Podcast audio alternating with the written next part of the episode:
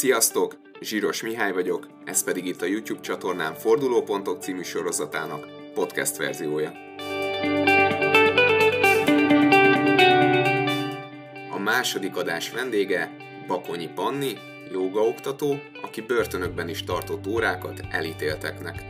Ez a sport több nehéz helyzetben szintén segített neki felülkerekednie a mélypontokon.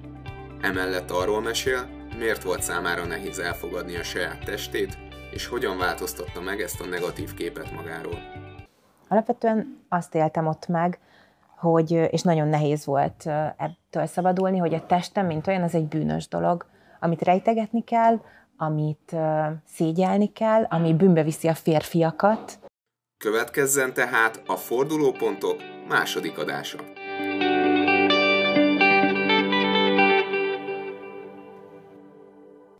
Panniról azt kell tudni, hogy foglalkozott esküvőszervezéssel, marketinggel, és jelenleg jogaoktató, joga tanárokat is oktat. Mellette szervezel egy fesztivált Kapolcson, van egy saját ruhamárkád, kócsolsz. Igen. Kihagytam valamit? Hát ami még nem nyilvános, azt igen, most fogok elkezdeni tanulni. Egy új dolgot felvételiztem uh-huh. a sotére, egy ilyen régi álmot megvalósítani wow. szülésznőnek. Te mindig ennyi mindent csináltál, vagy, vagy ez így most alakul benned? Hát amióta az eszemet tudom, azóta mm, nagyon-nagyon sok minden foglalkoztat, és az így az ilyen élettapasztalatom, hogy így, ha valami foglalkozt, és abba belekezdek, abba egész hamar jó leszek. Ez nem ego dolog részemről, hanem hogy annyira el tudok benne mélyedni, hogy mert annyira élvezem. Uh-huh. Uh, viszont én nem az a típus vagyok, aki aki így egy valamit visz mesteri szintre. De ilyen sushi séfekről uh-huh. lehet filmeket nézni mhm. meg. Uh-huh. Most néztem egy rámenes filmet, Rámenheads az a neve, ahol a uh-huh. csávó a világ legjobb rámenét akarja megcsinálni. Én nekem nincs egy dolog, ami ennyire, ennyire érdekelne, uh, hanem én engem sok dolog köt le, és sok dologgal foglalkozom szívesen. Uh-huh.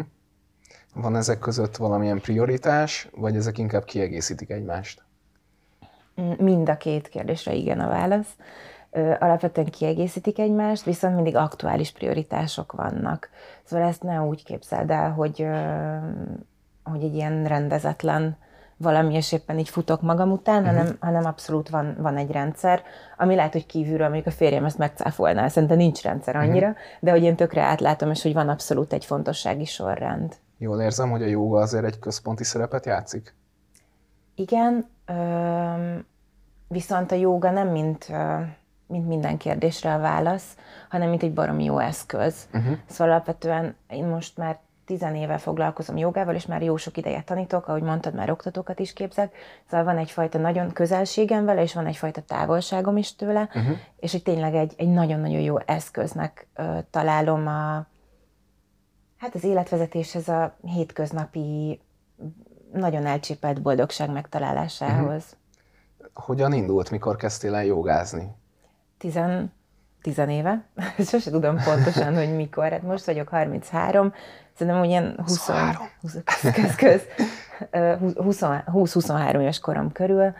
Um, Azt jól tudom, egy, egy posztodban, vagy talán videódban mesélted, hogy a karácsonyi sütemény és beigli áradat utáni elhízás megelőzéséhez kerestél egy eszközt, és ezért kezdtél el jogázni. Ez ennyire profán. Én akkor ö, másztam, uh-huh.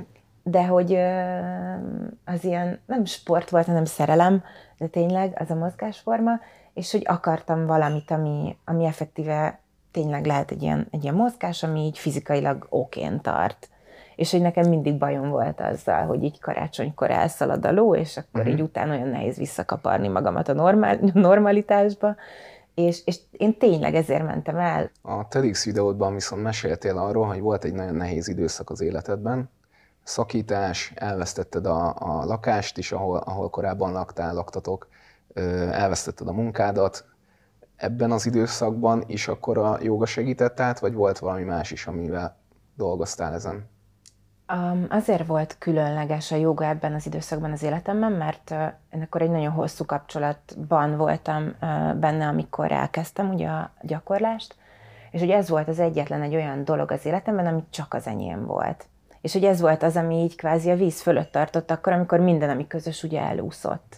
ezért volt nagyon-nagyon fontos, hogy adott egy keretet, egy rutint, és így kvázi megtartott, hogy hé, van olyan részed, amit csak te vagy. Mi az, amit tanultál ebből az időszakból?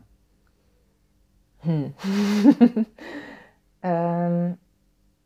nekem hosszú volt az, ami után így rendbe, az az, az időszak, amíg rendbe tudtam magamat rakni. Négy-öt év legalább, azt gondolom. Megtanultam így felelősséget vállalni önmagamért, a saját döntéseimért, a saját jól létemért, a saját boldogságomért, és nagyon sok olyan ö, mintát sikerült átírnom, illetve ilyen saját belső engedélyt visszaszereznem, amiket addig nem, amiket abban a kapcsolatban így átadtam másnak, vagy kifele adtam. Uh-huh. És akkor ezt mind a jogán keresztül tapasztaltad meg?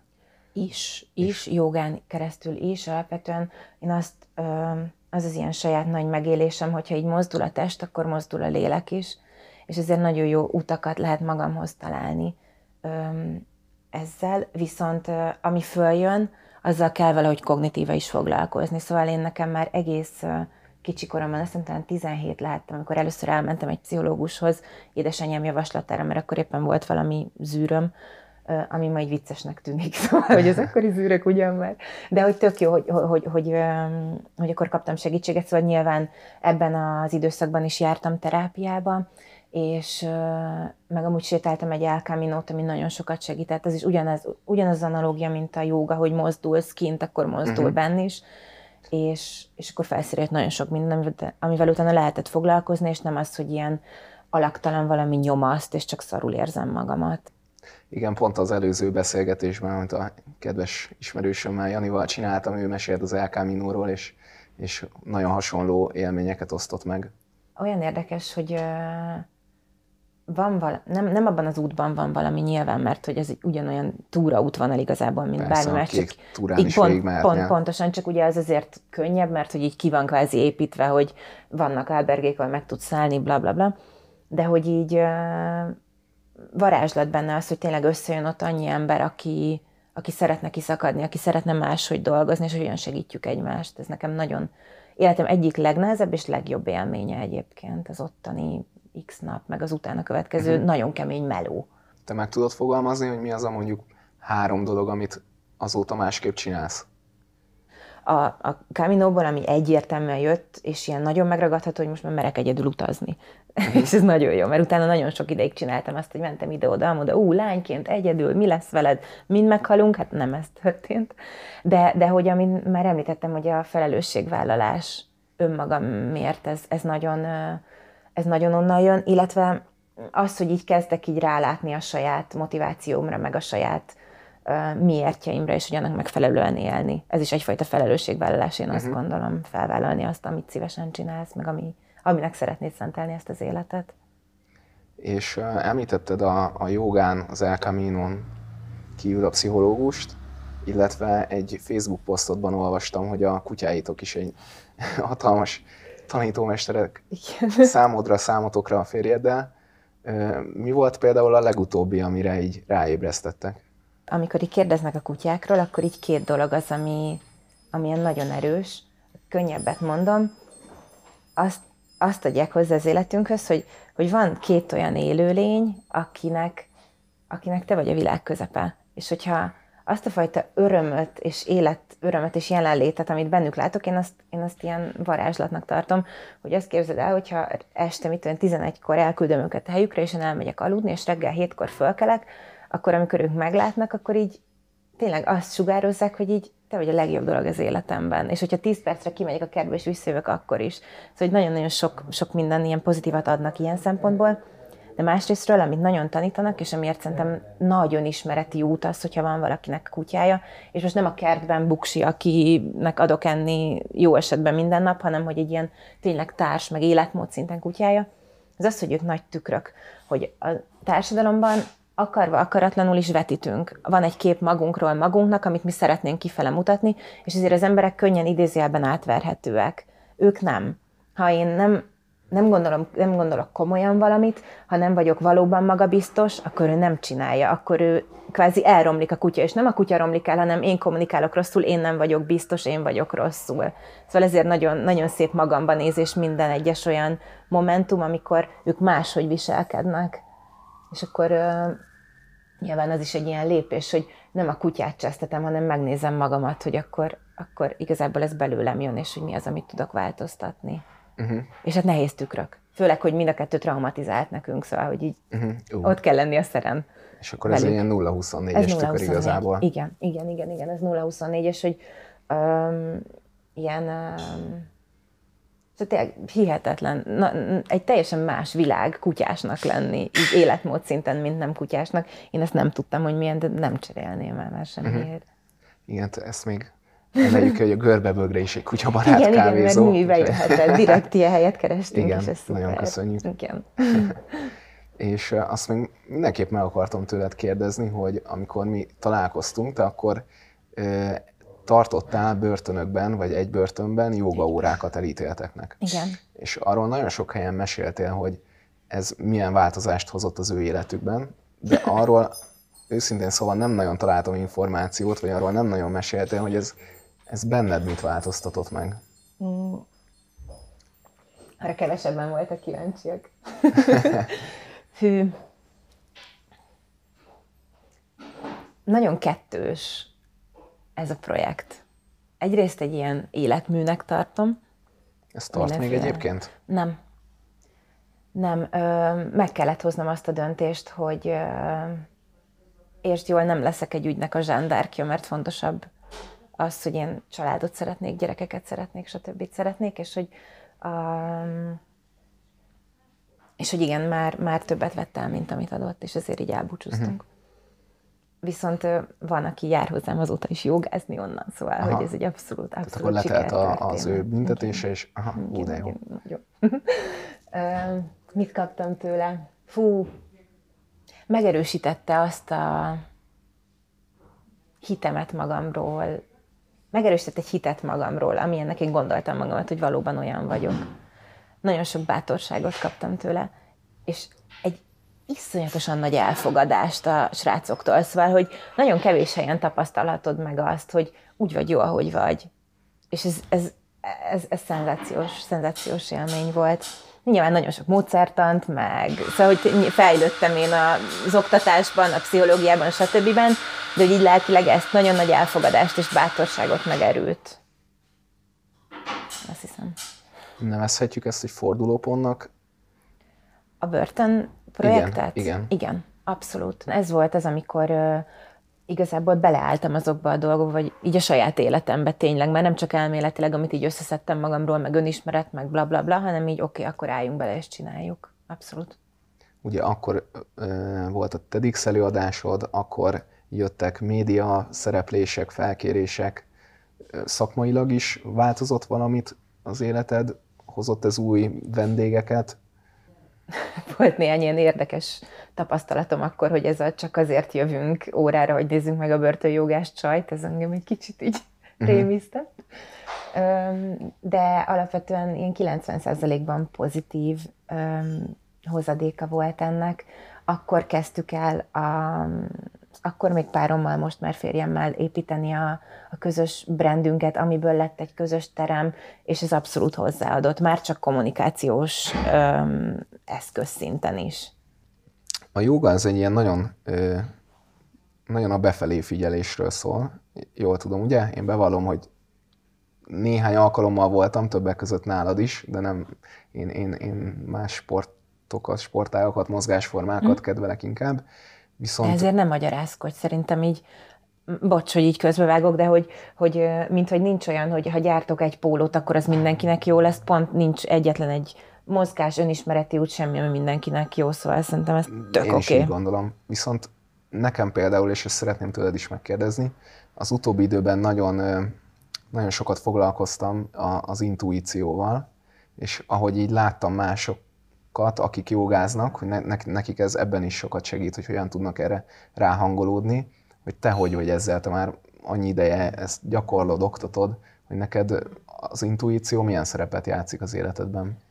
Nekem nagyon-nagyon erős, egész gyerekkoromtól kezdve az intuícióm, vagy én ilyen belső hangnak nevezem inkább, uh-huh. de igazából Nagyon mindegy, sokan, hogy sokféleképpen fogalmazták már. Minek hívjuk.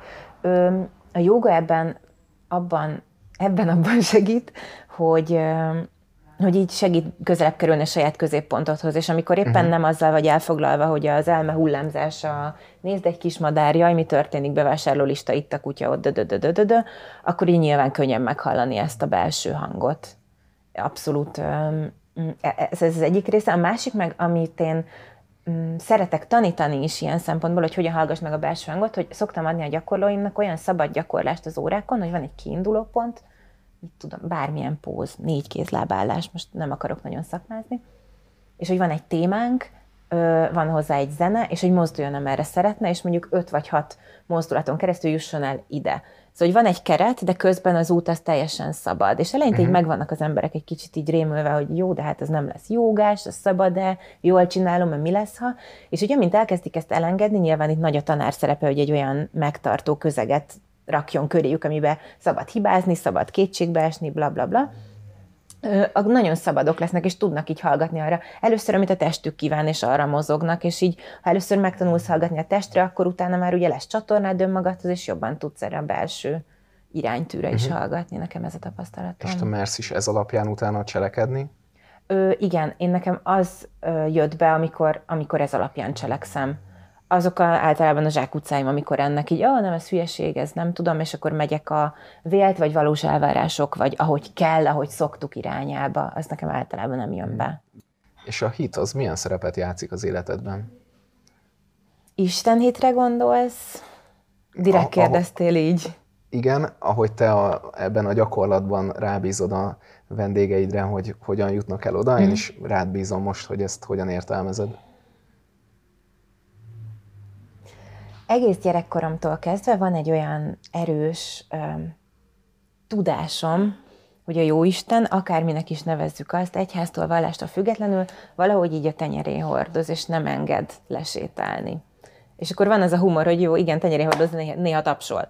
Ö, én akkor fel vagyok háborodva, amikor tapsol, és ez például egy na- nagy meló nekem így elfogadni azt, hogy hát van, ami nem sikerül, van, ami, van, ami nehéz, van, ami rajtam kívülálló dolgok miatt hiúsul meg, van egy nagyon erős spirituális irányultságom, uh-huh. viszont olyan hitem, hogy vala, van egy rendező elv, amiben én nem játszom szerepet, csak elszenvedem, olyan nincsen. Szóval én nagyon az egyéni felelősségben hiszek, ha lehet uh-huh. ezt mondani. Igen, ez már most így többször visszaköszönt itt a válaszokban. Bevallom, hogy amikor készültem erre az interjúra, vagy beszélgetésre, jobban szeretem így hívni, akkor annyi izgalmas témát találtam, hogy nem tudtam, hogy mi legyen a fókusz és már majdnem kész voltam, már majdnem elküldtem neked a kérdéseket, amikor találtam egy videót, amiben szerintem... Oda mehet? Persze, nyugodtan. Szerintem ez a videó maximum egy éves, és ebben a, a templomot azt egy hasonlatként használod. Erről beszéltem ebben a videóban, hogy, hogy sokan um, mondják azt, hogy a testünk egy templom. Na, a templomkép az nekem nem pozitív, az egy távoli, egy olyan szakralitás, ahol én csak kvázi elszenvedő vagyok, kapom vagy nem, hogy a testemre szeretnék inkább otthonként tekinteni. Uh-huh. A, ami, ami az enyém, amivel törődök, ahova jó visszavonulni, ahol jól érzem magamat. Azt mondtad, hogy a gimnáziumban ezzel kapcsolatban egy ilyen negatív élmény alakult ki benned. Ez megosztható, hogy mi történt pontosan? Abszolút. Alapvetően azt éltem ott meg, hogy, és nagyon nehéz volt ettől szabadulni, hogy a testem, mint olyan, az egy bűnös dolog, amit rejtegetni kell, amit szégyelni kell, ami bűnbe viszi a férfiakat, és, de hát ugye ez már így alapvetően benne van a keresztény kultúrkörben is, hogy Ádám Éva, Szemét Éva, aki leszedi az almát és nyújtja, és bla bla bla.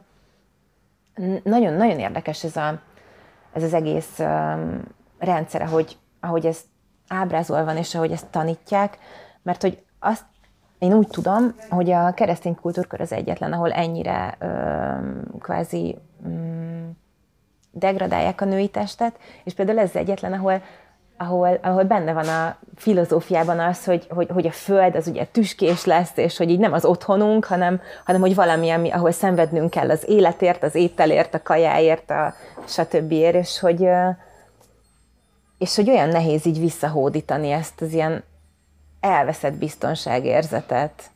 Legalábbis nekem nagyon nehéz volt mm. ezek után. Nagyon, hát én óvodától egészen egyetem, hát diplomáig ö, keresztény ö, intézményekbe jártam, és nagyon-nagyon nehéz volt utána ezt az ilyen elveszett részemet visszahódítani, hogy ez nem rossz, hogy ez, ez tök jó, ez jól működik, én bízhatok benne, hogy a föld az megtart, hogy a föld az otthonunk, a testemben jól vagyok, ilyesmik. Ebben a közegben ért bármiféle megjegyzés? Nekem például ezért kellett megtudnom sminkelni, mert egy kicsit furcsán vagyok összerakva, hogy én ha nagyon fáradt vagyok, nekem nem itt karikás a szemem, hanem itt fönt. Uh-huh.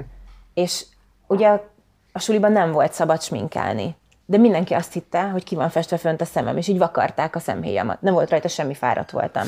És akkor meg kellett tanulnom jól sminkelni, hogy ugye azt úgy elfedjem alapozó korrektoristent, ugye mit 14 évesen. Nonsens. Igen, ruhákra volt megjegyzés, mint le kellett térdelni, hogy a szoknya nem ér le a földig, hogyha letérdelsz, akkor mehettél haza, meg szóval hogy ilyen, ilyen apró pici nyomorítások, amivel mind-mind-mind az az üzenet, hogy nem vagy jó úgy, ahogy vagy. És szerintem ez nagyon durva, pont egy olyan fogékony időszakban kamaszként, amikor így keresed, hogy merre van az előre, és hogy nagyon nyitott vagy, és nagyon-nagyon sok kérdésed van. És szerintem ezekre a kérdésekre a legrosszabb válasz a csak meg a mert. Jól értettem akkor, hogy ez nem csak rád vonatkozott, vagy nem csak neked szólt, hanem ez ott a, az egész iskolában van, vagy ebben a közegben igen. minden nőre. Igen, igen, igen, igen, igen. Mm, valahol ez érthető olyan szempontból, és most nem mentegetek, de hogy ez egy szerzetes rendi iskola volt, férfi szerzetes tanárokkal, nem lehetett könnyű. Én ezt megértem. De hogy ez is egy döntés, hogy én férfi szerzetes leszek, és koedukált osztályokat tanítok. Szóval, hogy... És 14 éves voltál, vagy 14 éves korodban most említettél egy példát, Igen. akkor nem volt még benned az, hogy akkor te tudod jelezni, hogy egyébként nekem azért e, ilyen a szemem itt felül, mert, nem, mert nekem az ott, volt... ott karikás. Nem, akkor még nem volt ez bennem egyrésztről, de egyébként leginkább azért nem, mert hogyha próbáltunk bárhogy is kommunikációt kezdeményezni, az lázadás volt, és arra az volt az instant válasz, hogy megfogja papamama kezét, elmegy XY atyához és kiiratkozik és uh, még nagyon jó osztályközösségünk volt, és együtt, együtt voltunk, ez volt uh-huh. a mhm. nagy vonzerő, ami miatt nem fogtam meg papam a kezét, és nem iratkoztam ki.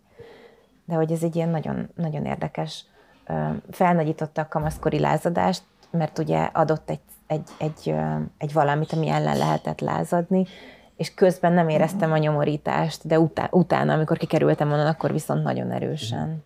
Mikor tudatosult ez benned?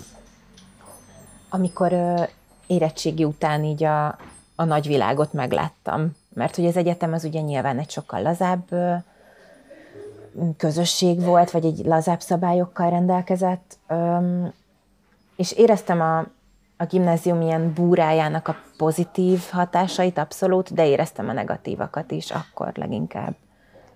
És uh, akkor azt említettem még a beszélgetésünk elején, hogy ilyen 17 körül láttam, amikor elmentem először egy pszichológushoz, és hogy ilyen 20 körül én ezt folytattam, és foglalkoztunk ezzel a nő vagyok, van testem, van lelkem, mi a női szerep, nem vagyok rossz azért, mert két X kromoszómával születtem, szóval ezzel a topikkal elég sokat. Fel tudod idézni, hogy milyen gondolatok jártak ebben az időben a fejedben, a saját testeddel kapcsolatban? Um, egyszerűen az, hogy egy ilyen ambivalens volt, mert e, volt egy ilyen kívülről belém rakott rossz, ronda, bűnös, talán ez, hogy bűnös, a vágyai bűnösök, az, hogyha én nem tudom, szép ruhát veszek fel, az bűnös, az, hogyha vonzódom szexuálisan a páromhoz, az bűnös, ez, ez egy ilyen rossz, ilyen mocskos érzés, de másrésztről meg volt bennem így mélyen egy ilyen Jézusom, ne hülyéskedj már, hát ez a teljesen természetes. És ez, ezek így nagyon erősen küzdöttek egymással. Nekem voltak evészavaraim is, ez jó, jó buli volt néhány éven keresztül, amikor azt gondoltam, hogyha hogy akkor fogok megszabadulni ettől a bűnös, meg rossz érzéstől, hogyha egyértelműen a, a magazinokban, akkori magazinokban lévő lányoknak fogok megfelelni, és tök jó, én is voltam, nem tudom, 45 kiló vasággyal akkor, az más kérdés, hogy hogyan értem ezt el, de hogy ugyanúgy megmaradtak ezek a nagyon mélyen önmarcangolós, ön el nem fogadós érzések, szóval nem ez volt végül is az út. És akkor mi volt az út? Vagy úgy értem, hogy mi, milyen, mondtad, hogy a pszichológussal is beszélgettél erről? Ö, pszichológus, ö, és igazából ezeknek az ilyen ö, hiedelmeknek a fölülírása. Tuda, először tudatosan, és aztán ez egyre ugye szépen Mhm, mélyebben lement. legyökerezik, igen. És ez egy ilyen folyamatos gyakorlás, hogy amikor rajta kapom magamat, hogy már megint, nem tudom, bántom, nem értékelem, bla bla bla, most maradjunk a testnél, akkor, akkor így ez a hé, hé, hé stop, és akkor gátat szabni ennek, és akkor egyszer csak ugye ez annyira belső válik, hogy már el se kezdődik. Te felnőttél egy ilyen közegben, 18-19 éves korodig. Mennyi idő volt utána, miután azt tudtad mondani, hogy na, akkor most már ez megfordult, és pozitívan gondolkodsz a saját testedről? De 8-10 év, Azért az, kb. Igen. azért az kemény. És úgy, hogy ebbe volt meló, szóval nem úgy 8-10 év, hogy ülök a fotelben, és Igen. egyszer csak, most már kész.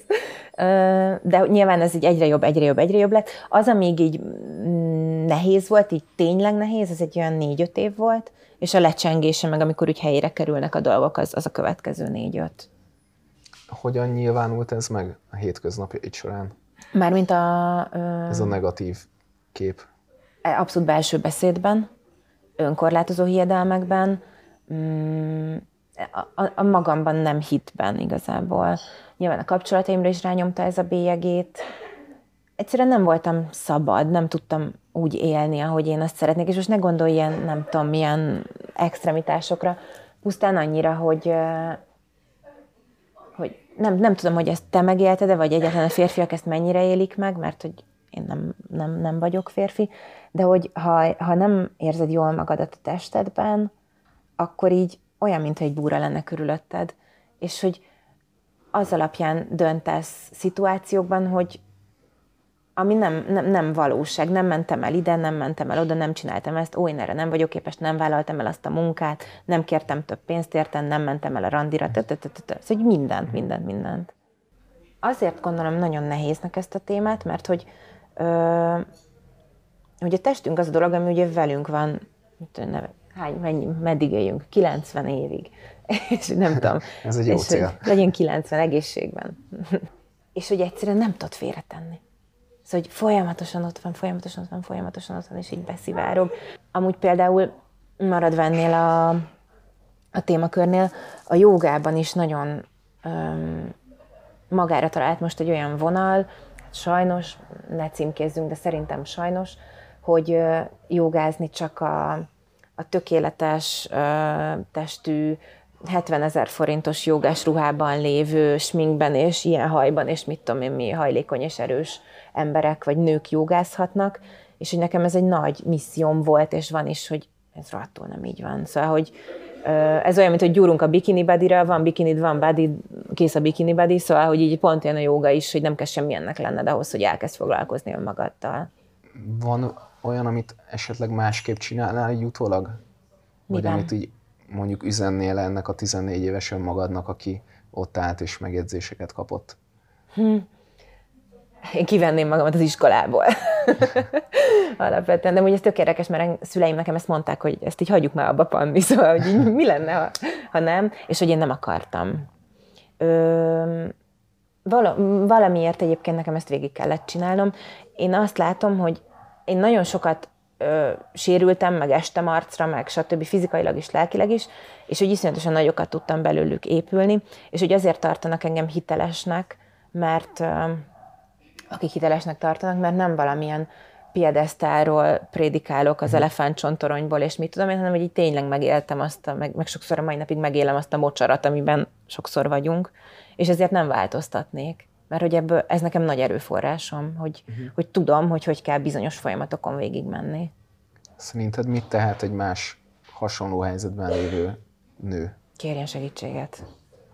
Az iszonyatosan fontos, kérjen segítséget. Bárkitől, szóval bármilyen ö, önismereti csoport, táncterápia, pszichológus, coach, tök mindegy, csak kérjen szaksegítséget, hogy így ezeket a hogy a belső tartását és ezeket a védelmi rendszereket ki tudja alakítani, és mert az a tapasztalatom, hogyha nem tudatosan vannak ezek ki, kiépítve, hanem csak így rakod a rétegeket magad köré, akkor azt viszont nem tudod, amikor nem kell ugye leszedni magadról. Igen. És akkor védekezel mindenki ellen, ami meg hát nem, az sem a boldog életnek a titka. Viszont, hogyha ezt tudatosan egy szaksegítséggel, alakított ki, akkor ez egy nyitható, zárható valami lesz.